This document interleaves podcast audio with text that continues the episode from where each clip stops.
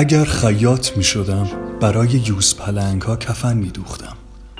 اگر بنا می شدم برای قرقاول های دون قرمز خانه می ساختم اگر نقاش می شدم تفکر را سیاه می کردم اگر معلم ادبیات می شدم زمیرهای اول شخص قایب را از کلاس اخراج می کردم اگر پلیس می شدم عبور و مرور حلزون ها از مسیر اندیشه های کورکورانه را ممنوع می کردم اگر پزشک می شدم بویای انگورها را درمان می کردم اگر آتش می شدم تمام دنیا را می سوزندم